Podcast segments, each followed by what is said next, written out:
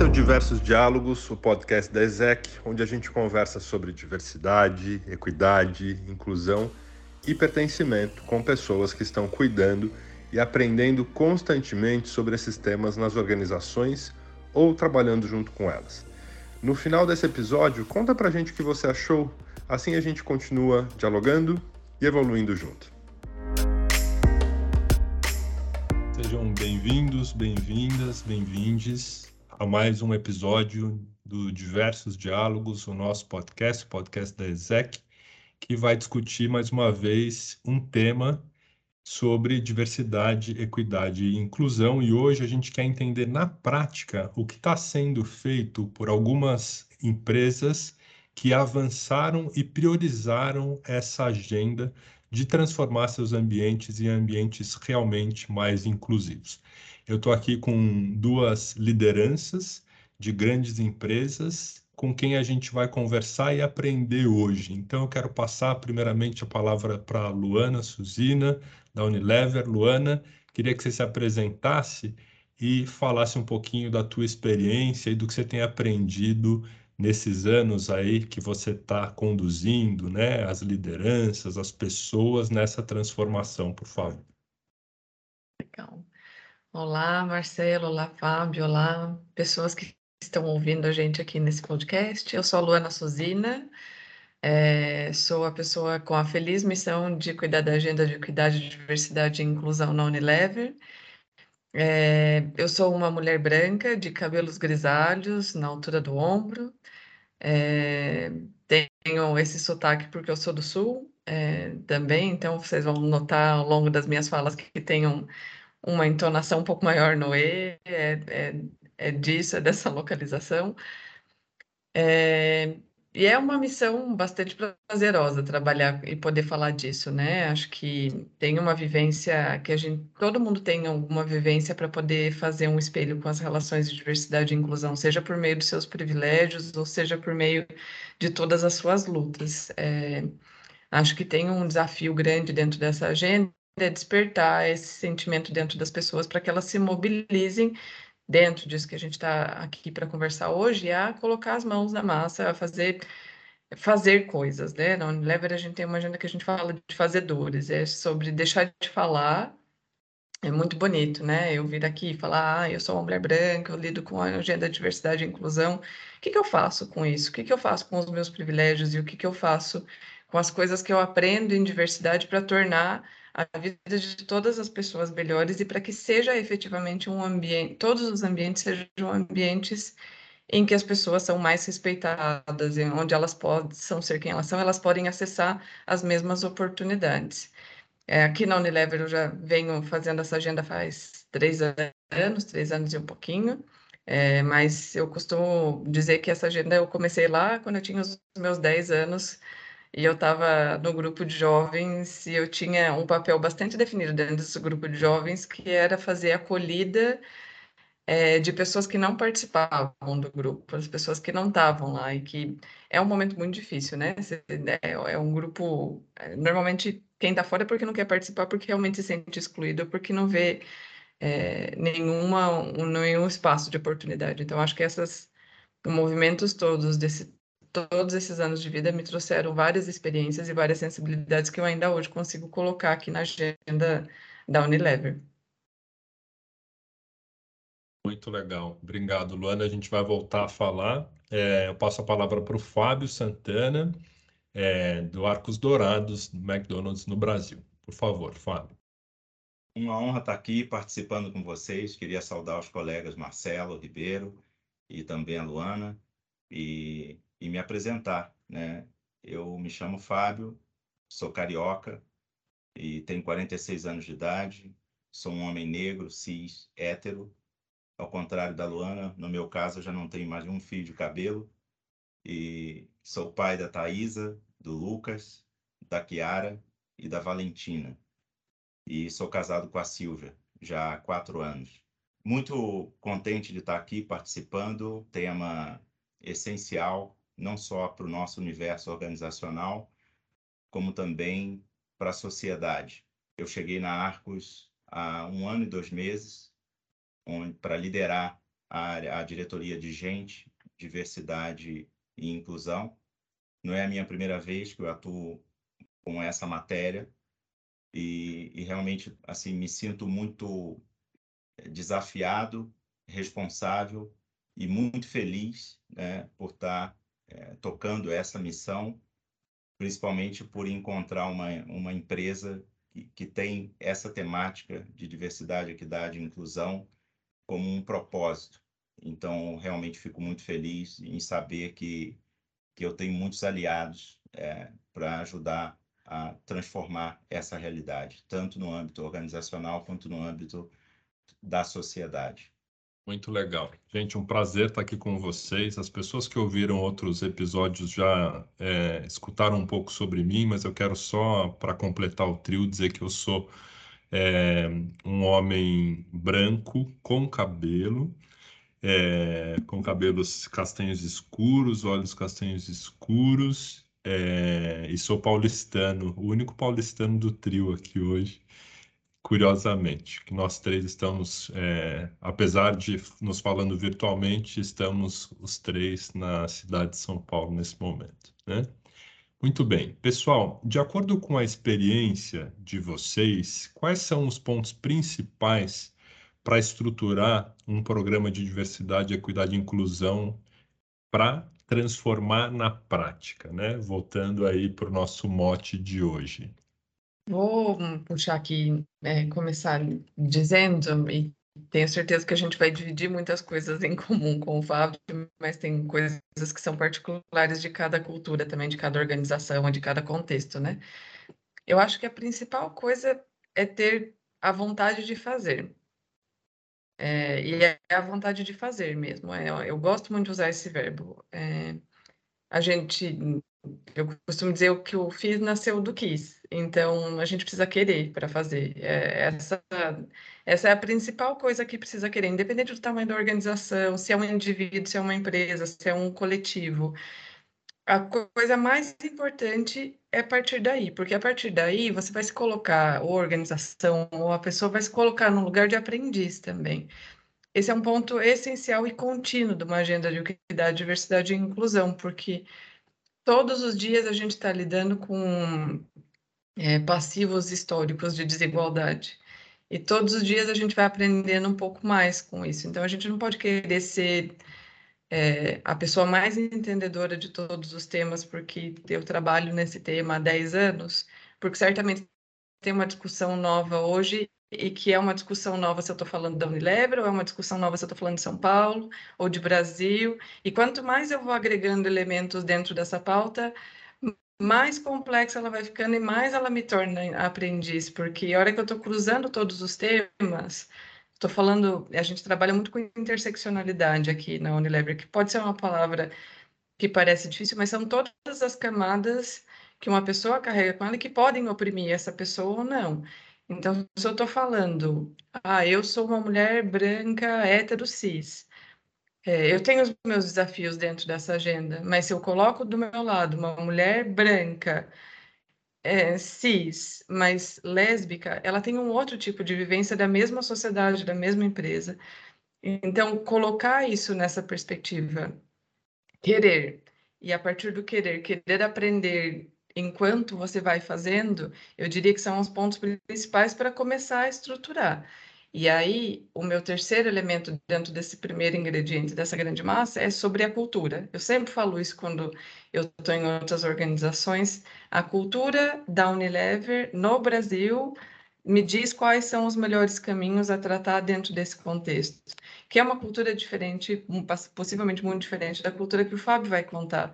Então, eu preciso conhecer quais são os elementos culturais dessa organização para eu poder ter iniciativas que façam sentido para as pessoas entenderem as motivações e somarem nesse movimento fazendo, porque senão vira um discurso compartilhado na fala e não vira uma, um hábito aplicado no dia a dia de todo mundo. Para mim, os três primeiros ingredientes para começar a fazer esse bolo crescer estão, estão dentro desse lugar. Eu acho ótimos pontos quando eu ouço a Luana falar, eu, eu realmente corroboro com, com, com esses pontos e também é, tendo a concordar que, a depender da cultura organizacional que você se encontra e do estágio de maturidade da liderança, da consciência das pessoas que habitam essa organização, isso, de certa maneira, vai é, sugerir escolhas nessa jornada né, que, pode, que pode seguir caminhos diferentes. Né?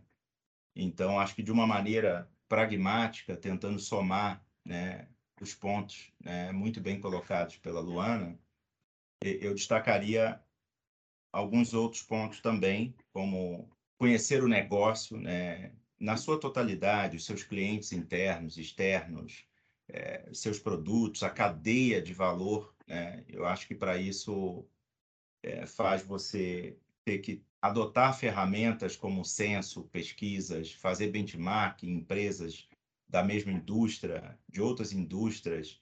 Eu, eu particularmente defendo muito essa alternativa de você é, buscar referências né? e tentar, de alguma forma, encurtar o caminho ou acelerar aprendizados né, de outras pessoas que começaram um pouco antes, em organizações que, apesar de, de, de serem diferentes, de terem culturas diferentes, às vezes é, se consegue transportar determinados aprendizados. Acho muito importante você construir um argumento executivo, né, que traduza o alinhamento com a estratégia da empresa. Acho que é, você ganha força porque acaba sendo um objetivo único que mobiliza toda a organização. Muito importante definir prioridades, definir metas, definir objetivos. É importante se medir, porque com KPIs, de alguma forma, você consegue é, monitorar né, se essa jornada está seguindo conforme você imaginava.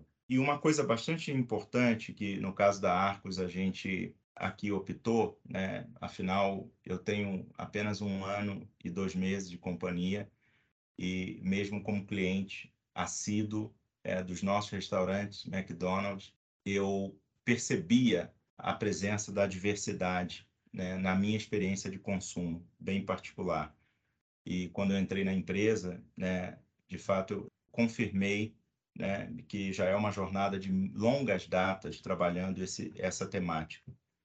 Então, eh, de, um, de, uma, de uma certa maneira, você chegar né, com um ano tentando contribuir para uma organização que já, já fez ou já vem construindo né, seriamente um trabalho como esse, coloca a gente ainda um, num estado de alerta um pouco maior. Né? Então, a gente definiu uma jornada que passava por construir né, coisas que a gente entendeu que precisavam ser construídas impulsionar coisas que já estavam construídas e que a gente precisava é, mudar o patamar e acelerar né, as coisas que já foram impulsionadas. Então, isso é, me ajudou muito a dialogar né, com os diversos stakeholders internos que participaram da construção das coisas que eu encontrei que estavam muito bem feitas. Fora isso, eu acho que envolver a diversidade é, num trabalho em rede, né, para você oferecer inclusão e gerar pertencimento, eu acho que é muito importante, né? E, e sobretudo, né, eu, eu, eu concluiria dizendo que a integração da diversidade e inclusão no DNA da organização é o que vai gerar a perenidade dessa, dessa jornada. Então, acho que esses são os aprendizados que eu tenho. Se eu posso somar aqui uma fala com a do Fábio, acho que é super. É, estou ouvindo ele, estou assentindo aqui com a cabeça, dizendo que sim, tem, tem vários elementos em comuns. Mas quando ele fala de, desse engajamento da diversidade nessa escuta, no, no jeito de fazer, uma das coisas principais aqui do, do sucesso da estratégia que a gente está rodando na Unilever é ouvir as pessoas que estão dentro da organização. É, às vezes a gente acha mais fácil ir para fora e ouvir, enquanto você tem uma população dentro da sua organização que pode te dar um feedback muito real do que é que precisa mudar e o que, que é a prioridade para que a gente fala aqui no Unilever, como é que a Unilever pode ser a melhor empresa para trabalhar para todas essas pessoas o tempo inteiro. Então, ouvir é, aquele lugar do aprendiz que eu falei lá atrás também passa por essa escuta de quem está dentro de casa e está vivendo a empresa é, no dia a dia pode te dar insights maravilhosos e o convidar para fazer junto, é super importante, tem sido super efetivo é, e tem tornado os dias assim cheios de histórias bonitas para contar mesmo, porque é um, é um trabalho coletivo. Eu estou tendo aqui o prazer né, de ter uma aula, é, uma masterclass aqui com vocês, e eu fiz algumas anotações para ajudar quem está ouvindo, né? Porque eu acho que tem aqui algumas coisas-chave é, super importantes. Eu adorei a história do fiz, começou com o quis, né?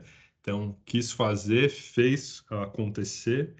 É, e aí você ainda reforçou agora no final, você também trouxe, Luana, a questão de ser aprendiz, né? Esse é um tema complexo, espinhoso, dinâmico. Não dá para a gente achar que, ah, entendi. Então eu li aquele livro, ouvi aquele podcast, está resolvido, né? Acho que tem uma questão de é, aprendizagem constante. O Fábio trouxe questões como conhecer o negócio, a cultura, a cadeia de valor, o impacto no ecossistema, né? De tudo que a gente pode mobilizar ou não, né? Com, com olhar para esse tema. Também cuidar das metas, das prioridades, é, aprender com quem começou antes, o benchmarking, e ao mesmo tempo você trouxe ser aprendiz também escutando dentro, né? Quando o Fábio comentou dos restaurantes, né? Quanto aprendizado provavelmente vocês tiveram ao escutar pessoas que estão lá no campo, nos restaurantes de vocês e mesmo dos clientes, né? E trabalhando a inclusão e o pertencimento nessa rede e aí vocês dois trouxeram também a questão de que a gente tem que ir trabalhando uma cultura, né? O trabalho de diversidade ele não está apartado, ele precisa estar tá junto, né? O DNA cultural precisa, é, a gente precisa entender o atual e ir movendo nessa transformação, né? Muito legal.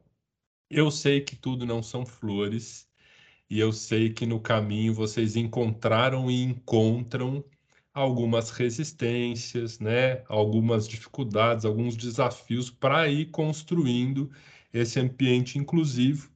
É, as palavras são grávidas de significado, então, para mim, eu vou deixar claro, né, quando eu pergunto, falo de ambiente inclusivo, tem a ver com um ambiente onde as pessoas se sintam seguras para expressar a sua individualidade e contribuir à sua maneira, né? Esse ambiente que vai ficando é, cada vez mais psicologicamente seguro para a expressão, né?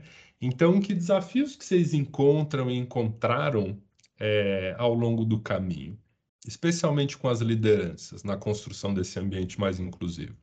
Bom, é, ao longo de toda a minha trajetória de carreira, é, eu me deparei com inúmeros e, e, e diferentes, né? Eu diria que desafios em termos de liderança inclusiva, né? E acho que de uma certa maneira, eu destacaria três fatores que eu considero que surgiram ao longo dessa jornada e que são bem importantes. O primeiro, viés inconscientes. O segundo, lugar de fala. E o terceiro, reconhecer os próprios privilégios. E quando eu falo de viés inconscientes, até para ajudar aqui, esclarecer todos que estão conosco, é, é, são um conjunto de valores e preferências que formam as nossas crenças né, e guiam inconscientemente as nossas decisões. Né? Então, a primeira informação importante sobre os vieses é que todas as pessoas têm vieses inconscientes, né? e eles acabam sendo baseados nos preconceitos, nas crenças culturais, é, que formam uma barreira é, invisível, né, mas super poderosa, que dificulta todo esse avanço é, da diversidade e se torna uma barreira né, para equidade e inclusão. Então, acho que basicamente é, o conceito que eu trago comigo aqui sobre os viés inconscientes. Né? E o mais importante nessa jornada é a gente, de fato, fazer com que as pessoas, ajudar as pessoas a terem essa consciência, a terem a consciência de que viés inconscientes é, farão parte é, do processo de cada um e tentar se disciplinar para, diante das diversas situações de tomada de decisão, tomar essa decisão tentando, de alguma maneira, colocar um pouco mais de consciência nesse processo decisório. O segundo fator, que é o lugar de fala, na minha visão, é, como líder, né, cada pessoa deve se posicionar a partir do lugar de fala que tem. E entendo que qualquer tema em questão não diz respeito apenas ao seu histórico individual. Então, o lugar de fala ele traz, na sua essência, a consciência do papel do indivíduo naquela causa, criando uma lucidez de quando você é o protagonista ou coadjuvante ou coadjuvante é, no, no cenário de, de discussão. Né?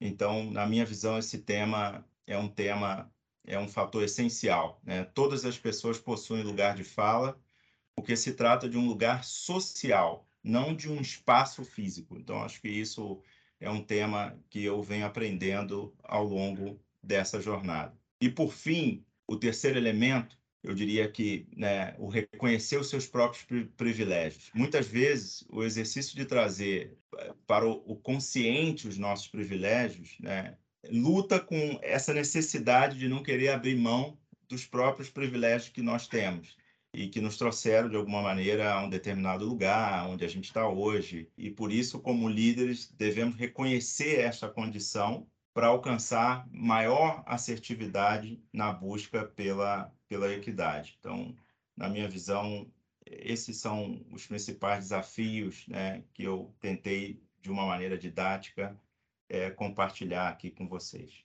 Eu somo muito ao que o Fábio está falando, especialmente dentro da perspectiva de autoconsciência. Aumentar a consciência, e aí é um desafio que não se restringe só às lideranças.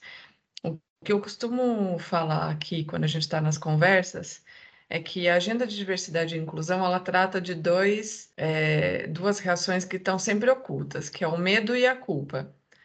As pessoas têm muito medo de falar das dúvidas que elas têm e que nascem com os viés inconscientes, especialmente as pessoas que estão na liderança, porque todo mundo olha para essas pessoas como referência, como se elas tivessem resposta para todas as perguntas, e aí vira aquela, a, aquela necessidade que nem sempre você precisa ter resposta para todas as perguntas. Então, tem um medo que está aí instaurado. E tem a culpa porque como a gente vem com uma agenda de viés inconscientes, onde a gente foi é, criado numa sociedade desigual e que colocou as pessoas em lugares diferentes, muitas das coisas. A gente fala muito de novela aqui quando a gente está discutindo como é que a gente foi criando viés inconscientes nas nossas, nos, nas nossas caixinhas de repertório. Olha para os protagonistas de novela da década de 70, de 80, de 90. Quem são as pessoas? Como é que as pessoas LGBT estão retratadas? Como é que as pessoas com deficiência estão retratadas? De, de alguma forma, as pessoas negras, as mulheres. Isso vai alimentando o nosso repertório. E quando eu tento fugir dessa, desse repertório e fazer uma pergunta e dizer, mas não é assim, eu sinto culpa porque isso vai diretamente no eu não sou uma boa pessoa porque eu estou pensando isso que é errado pensar. E aí eu tenho medo de perguntar. Essa consciência precisa existir, ela precisa existir dentro de um ambiente saudável de educação. Na agenda da Unilever, a gente fala muito do, do ensinar, e é um exercício constante, porque todo dia tem gente nova entrando na Unilever, todo dia tem gente nova sendo promovida. É um exercício constante de ensinar a partir da ignorância. A gente usa, às vezes, a ignorância como uma palavra ruim, mas a ignorância é a falta de conhecimento. E tá tudo bem, porque a gente não tem todo o conhecimento do mundo. Esse é o exercício principal. Do partido tá tudo bem, eu vou dizer, eu vou te contar, então. Eu vou te ensinar, eu vou te dizer como é que a gente chegou aqui e eu preciso de você para continuar. Lidar com esses, com esses elementos geralmente é muito difícil, porque eles estão velados as pessoas geralmente vão ter bastante dificuldade de falar isso, porque tem o medo do cancelamento, tem o medo, enfim, tem muito medo envolvido. E por, pode ser que esse medo também traga coisas ruins, traga hábitos ruins, traga replicações de comportamentos ruins da própria sociedade. Então, lidar com essa agenda, por isso que eu acho que a, a minha resposta é muito colada com a do Fábio. Se a gente não entender que as pessoas têm vieses, se as pessoas, a gente não entender que todas as pessoas têm um lugar de fala e a gente não ajudar elas a se encontrarem nesse lugar para a partir disso serem agentes de transformação, a gente de, novo só está replicando um discurso que é fácil de falar ou de digitar num, num tweet. Mas fazer vai ficar muito difícil porque não tem a compreensão do como é que isso faz sentido com a vida de cada um, no lugar em que cada uma dessas pessoas ocupa, né? Super. É, eu queria, eu, eu acho fantástico o que vocês estão trazendo. Eu queria somar um, uma coisa que não é diferente, talvez é só complementar. É, no final, eu acho que muitas vezes o desafio das organizações, eu tenho aprendido acompanhando, né, lideranças, clientes, enfim, tem a ver com é, a gente aprender a dialogar, né? Então, assim, como é que a gente se encontra é, fora das polaridades cancelamento ou eu não vou falar nada porque senão vai ficar chato? Ou vão ver que eu não sei, né? Então, acho que a primeira notícia é ninguém sabe, está todo mundo aprendendo, né? Segundo, a gente precisa aprender a sustentar e abrir e sustentar essas conversas, porque é assim que as, as empresas que estão avançando estão aprendendo mais rápido, né? A gente percebe que existem espaços de diálogo e de poder declarar a ignorância desse lugar do aprendiz, que, que se declara é, aprendiz, a, a, diz que não sabe, é, ou de inabilidade mesmo. Ó, eu vou falar assim, é assim mesmo, né? Ainda se fala tal coisa. Então, é, me parece que o caminho é por aí, né? Especialmente para as empresas ou as lideranças que estão começando nesse tema, né? Estão começando a institucionalizar algumas iniciativas.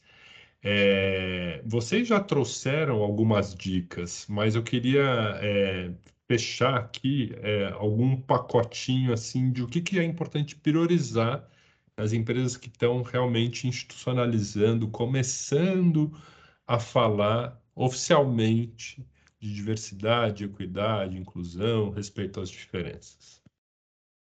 Então, acho que não tem que ter medo, assim, são, é uma combinação de fatores que passa pela minha cabeça, assim, a primeira é saber por que que você está querendo começar esse movimento, é, eu, a partir desse, desse entendimento de por que você quer, eu acho que ele ajuda já você começar a estabelecer, estabelecer prioridades, que o Fábio mencionou lá atrás, que é bem importante, isso é muito importante. Tem muitos temas, pode ser que você não consiga abraçar todos de uma única vez, mas isso vai partir de você entender por que, que você está fazendo isso, por que, que você quer criar um movimento de diversidade e inclusão. É, isso também ajuda você a ter diálogos genuínos e transparentes com as pessoas. É, de por que, que você vai começar por esse tema, por que, que você vai começar nesse tema e não em outro. É, tem que ser muito conhecedor da cultura da sua organização. Eu posso fazer todos os benchmarkings com todas as empresas possíveis e posso ter insights maravilhosos, mas eu preciso olhar para a cultura da Unilever para entender como é que isso vai funcionar lá dentro para eu poder adaptar. Então, entendimento do seu negócio, o Fábio também falou isso há, há pouco do, da importância da gente conectar isso com a estratégia de negócio, só é possível se eu entender bem da minha empresa, se eu entender bem do lugar onde eu estou falando. Isso também vai me ajudar a enxergar os desafios desse tema dentro desse lugar. É, falar da questão de gênero no Brasil é um tema, falar da questão de gênero dentro de uma determinada empresa, de uma determinada área, traz mais facilidades ou mais desafios. Então, eu preciso entender esse contexto aqui. É, e acho que é, é, normalmente é, eu vejo as pessoas falando assim: ah, mas é fácil, porque a Unilever, a Unilever é comprometida, tem isso no seu propósito. Sim, é verdade, está no propósito da empresa, ter um impacto positivo na sociedade. Mas pode começar em qualquer empresa, de qualquer tamanho, assim, um indivíduo pode começar esse movimento. É, a intenção sempre vai encontrar outras pessoas para somarem e fazer o movimento continuar e acontecer. Precisa ser genuíno, precisa ser além do que uma frase bonita. E aí isso vai depender da, de tudo que a gente está falando aqui, na verdade, né? É, da consciência, do entendimento do negócio, da cultura, do entendimento das pessoas, a escuta das pessoas que estão dentro. É, não é complexo, não vou dizer para ninguém que não é complexo.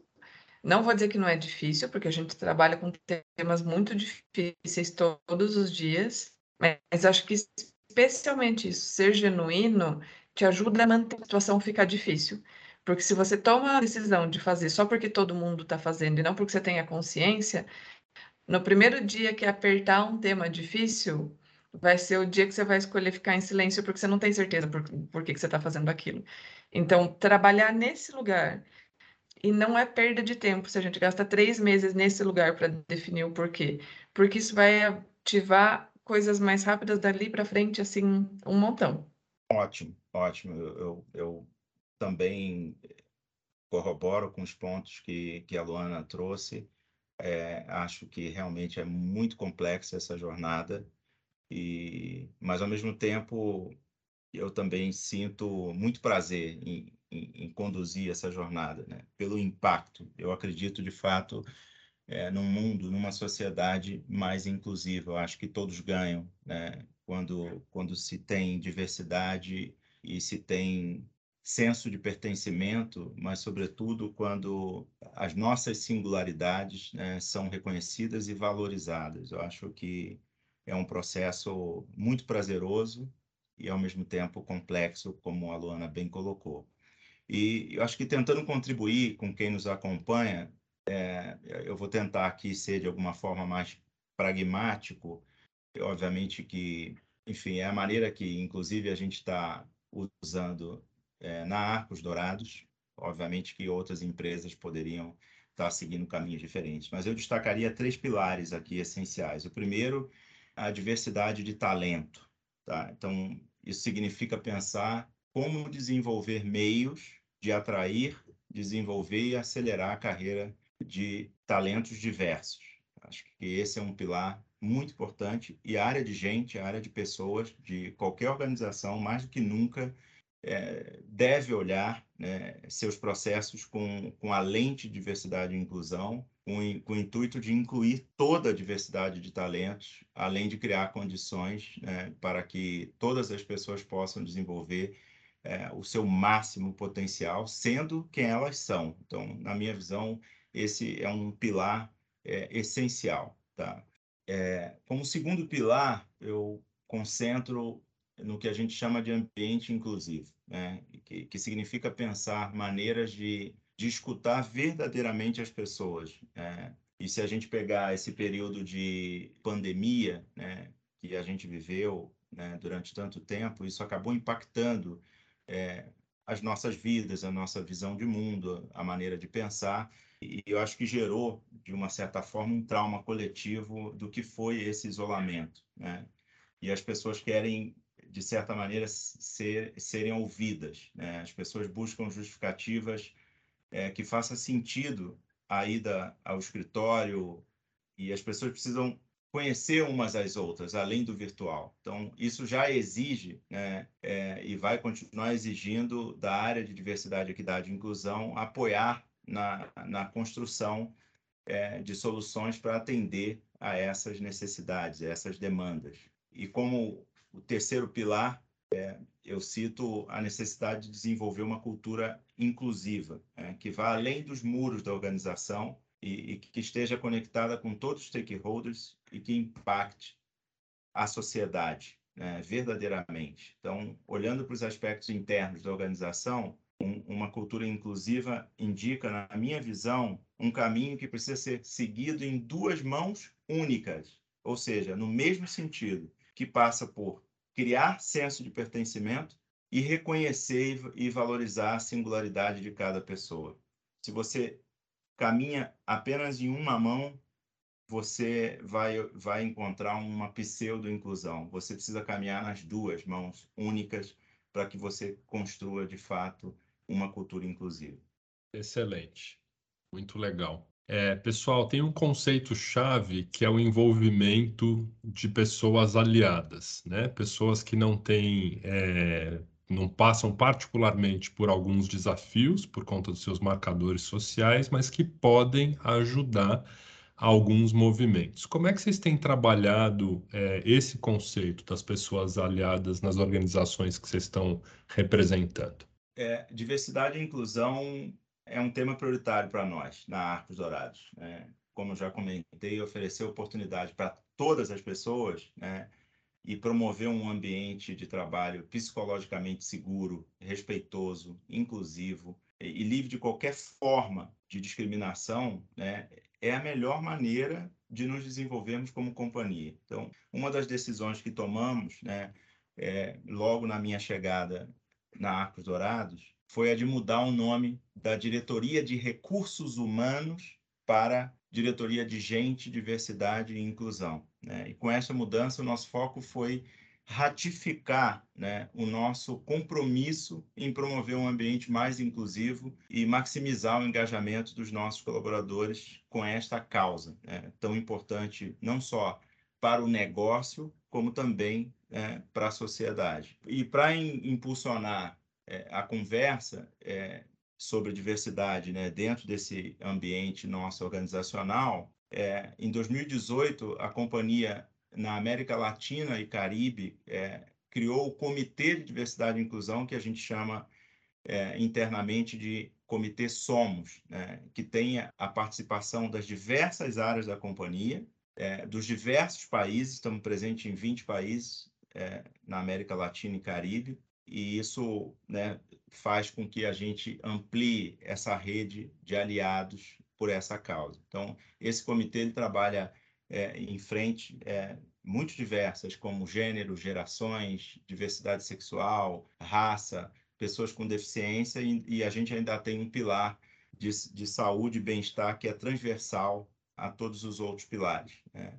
E isso, o fato de termos várias disciplinas né, e representatividade nas diversas geografias que a gente está presente, isso, isso torna né, uma rede muito mais poderosa de aliados para que a gente possa atuar. Então, é, acho que é, para alcançar isso, é, as atividades da área, enfim, inclui também conversa de sensibilização, treinamentos, letramentos, é, workshops, ações afirmativas, além de construção de parcerias com ONGs especializadas em cada pauta. Somos, por exemplo, signatários do Mover, é, signatários do Fórum de Empresas e Direito LGBTI+, é, entre outras entidades que a gente procura se associar é, para que a gente consiga impulsionar, aprendendo né, com especialistas em cada uma das dimensões, mas ampliando a nossa capacidade de gerar impacto. Para a gente, a agenda de aliados ela é essencial na estrutura e para fazer rodar a agenda de equidade, diversidade e inclusão. A nossa maneira de fazer isso, quando a gente vê isso, é a agenda de diversidade, ela fala do respeito, aqui para a gente, ela fala do respeito a todas as pessoas, como a premissa de tudo que a gente faz. E todas as pessoas são todas as pessoas, então lidar é um conceito bastante amplo, né? E o nosso movimento, ele chama é, hashtag Fazedores, e a gente fala que tem o objetivo de que todos os funcionários da Unilever sejam fazedores. E isso está na premissa do aliado e da pessoa aliada. Por quê? Porque eu tenho hoje pessoas à frente de agendas é, como comunicações, que não necessariamente são pessoas com deficiência e que entendem a importância de ter, ou que têm a necessidade de ter Libras para se comunicar todos os dias. Pessoas que vão contratar o serviço de Libras para o site. É, se elas não são aliadas, isso nunca vai ser uma prioridade, ou talvez não vai estar na lista de prioridades. Quando a gente fala dessa agenda de fazedores dentro da Unilever, a gente está falando da responsabilidade individual que cada um carrega de ser uma pessoa aliada, de ser a pessoa que vai promover esse espaço mais inclusivo para todas as pessoas. É isso que a gente espera por meio de todas as, as nossas ações. Então, todo treinamento que a gente faz, a gente fala o que, que você faz com esse conteúdo que você aprendeu agora em todas as esferas, no seu dia a dia de trabalho, você é responsável por um trabalho aqui. Como é que o seu trabalho pode ter uma lista, um checklist de diversidade para entender se ele pode ser melhor nessa perspectiva? Como é que você, como colega de trabalho nesse ambiente, pode anotar um, um, ponto de diversidade no teu checklist para as relações dentro da sua área, dentro do seu ambiente de trabalho, do local onde você está, possam ser mais é, inclusivas.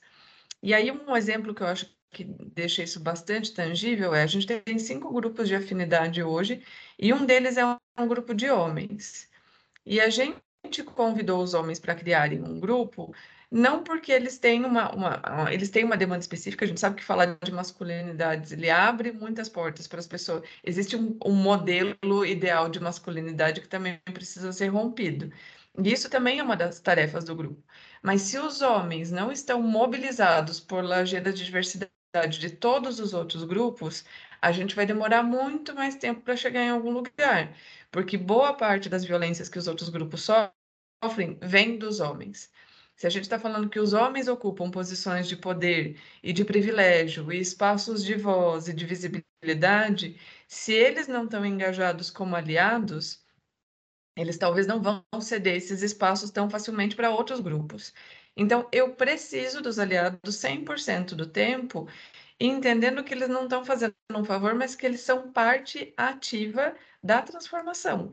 Sem o aliado, eu não tenho mudança estrutural, eu tenho uma mudança nichada. A gente precisa, e a gente trabalha isso aqui dentro, para que todas as pessoas sejam fazedoras por conta disso. Todo mundo é corresponsável dessa agenda de um lugar mais inclusivo para todas as pessoas. Então, te dizer que ela está bem no coração da nossa agenda de uma maneira bem importante, porque a gente quer ver todo mundo mobilizado e levando para suas casas, para suas famílias, para outros lugares, a mesma discussão que a gente está trazendo aqui dentro. Muito bom. Excelentes insights, hein? Bom, gente, para a gente se despedindo e finalizando essa conversa, eu queria perguntar para vocês: quando vocês comparam com culturas mais inclusivas de menos inclusivas, né? Que símbolos ou rituais é, dão essa clareza de que essa cultura é mais inclusiva do que outras. O que na prática é, começa a acontecer numa organização quando ela já está trabalhando esse tema de verdade, na experiência aí de vocês? Bom, eu, eu acho que são inúmeros os, os símbolos e, e, e os rituais que, que comunicam né, o quão inclusiva a empresa é. Né? É, posso citar é, alguns exemplos, como os recursos de acessibilidade disponibilizados na estrutura física das instalações, é, ou para adaptar estações de trabalho, pensando assim nas pessoas com deficiência, com algum tipo de deficiência, é, a própria disposição das salas abertas ou fechadas, estações de trabalho compartilhadas ou não, é, disposição de banheiros, disposição e acesso ao estacionamento, tudo isso né, comunica cultura. Né? E, e, não para por aí. Acho que anúncio de vagas, é, seja através de imagens ou texto, é, o quão inclusiva a empresa também é. Os uniformes são segmentados por gênero é, ou não, crachá e as suas mensagens, né? É, permitir que as pessoas adotem um nome pelo qual elas gostariam de serem chamadas, é, o dress code, é, enfim, é, o quanto se nota diversidade em todos os níveis ou o quanto não se nota é, microagressões nas reuniões, né, muito comum e, e percebido por mulheres que às vezes num ambiente de reuniões cujo público é, presente é um público masculino na sua grande maioria, é, muitas das vezes né, são silenciadas né, em algumas reuniões. E, e, quando isso ocorre, né, e você perceber que o líder, é, o, o responsável por aquela reunião, ele devolve com microafirmações, dando espaço, tentando ouvir e, e gerar essa oportunidade de incentivo à participação da mulher ou de qualquer outro representante de um grupo minorizado que esteja ali presente. Então, esses são exemplos né, é, que me vêm aqui à, à cabeça é, em relação a, a, esses símbolos e rituais que, que, de uma certa forma, acabam ocorrendo. Mas eu acho que é muito importante, eu não poderia deixar de, de, de citar a questão da austeridade né, com que a companhia identifica comportamentos que são inadequados frente àquilo que já foi educado, já foi divulgado, né? É, que passam por questões né, dessa insegurança psicológica para se posicionar, a discriminação de certos grupos e a austeridade com que a, a empresa trata essas, esses desvios. Isso, na minha visão, é um tema essencial para que você consiga, é, de fato, e mudando é, a cultura para uma cultura cada vez mais inclusiva. E, obviamente, é, eu acho que sempre é bom né, você praticar empatia, tentar entender a realidade. A própria Luana mencionou no início dessa conversa, de você escutar verdadeiramente as pessoas quando se nota políticas de benefícios que atendem às necessidades né, de cada um, né, mostra que a companhia ela está flexível a essa realidade, né? ou seja, ela pensa em políticas de benefícios que tendem a ser é, mais flexíveis para atender a necessidade de cada um. Então, acho que esse, esses são caminhos que, na minha visão, representam aí os símbolos, ritos do quão a empresa está seguindo nessa jornada verdadeiramente de cultura inclusiva. Eu acho que vão ter os elementos, os símbolos clássicos e, e que são bastante importantes, como cumprimento de metas, é, mudança dos números. É, isso, obviamente, faz parte dos símbolos que são muito importantes para mostrar que tem uma evolução. Quando você começa a ver a diferença na demografia, na composição dos quadros. É, e tem elementos que são elementos essenciais e passam até um pouco pelo que você falou mais cedo, Marcelo, é, na nossa conversa sobre diálogo. É, quando as pessoas podem travar, quando elas podem ter essas discussões numa base do diálogo em que todo mundo sai aprendendo, todas as pessoas sabem. Eu tive uma experiência pessoal com um gestor, uma época da minha vida, que ele era de uma cultura bastante diferente da minha. E às vezes a gente discutia, discutia mesmo, assim, é, sobre coisas que eram ou não eram para fazer, e aí a nossa conversa sempre era assim: me explica por que, então, você, na sua cultura, você, mulher, entende que isso deveria ser, a resposta deveria ser essa. E do outro lado, ele me dava a resposta dele ele como homem na cultura dele, para a gente poder chegar no meio do caminho. E no final não era sobre as pessoas, os indivíduos, era sobre as ideias e as respostas que a gente precisava encontrar. Então, o diálogo, quando você começa a ver muito mais diálogo de transformação, eu acho que isso é um símbolo cultural muito importante, quando as pessoas conseguem parar e dizer assim: como é que você prefere que eu te chame? Ou como é que você prefere trabalhar? Você prefere que a gente faça reunião todos os dias para fazer o acompanhamento das tarefas ou uma vez por semana. Quando você começa a ter esse olhar no indivíduo dentro da sua interseccionalidade, isso é um elemento muito importante. E para a gente aqui, com essa agenda de fazedores, eu acho que tem um elemento cultural importante que é assumir essa responsabilidade. A gente recebeu um feedback super positivo do Global, a gente ganhou um prêmio do Global como é, é, estratégia de diversidade globalmente reconhecida como uma referência e tal por conta da agenda. E um dos feedbacks era: toda reunião que tem alguém do Brasil, a pessoa levanta a mão, independente do assunto, pode ser de finanças, pode ser de supply, pode ser de qualquer área. A pessoa do Brasil vai levantar a mão e vai dizer: a gente já checou os elementos de diversidade e inclusão desse projeto ou dessa ação?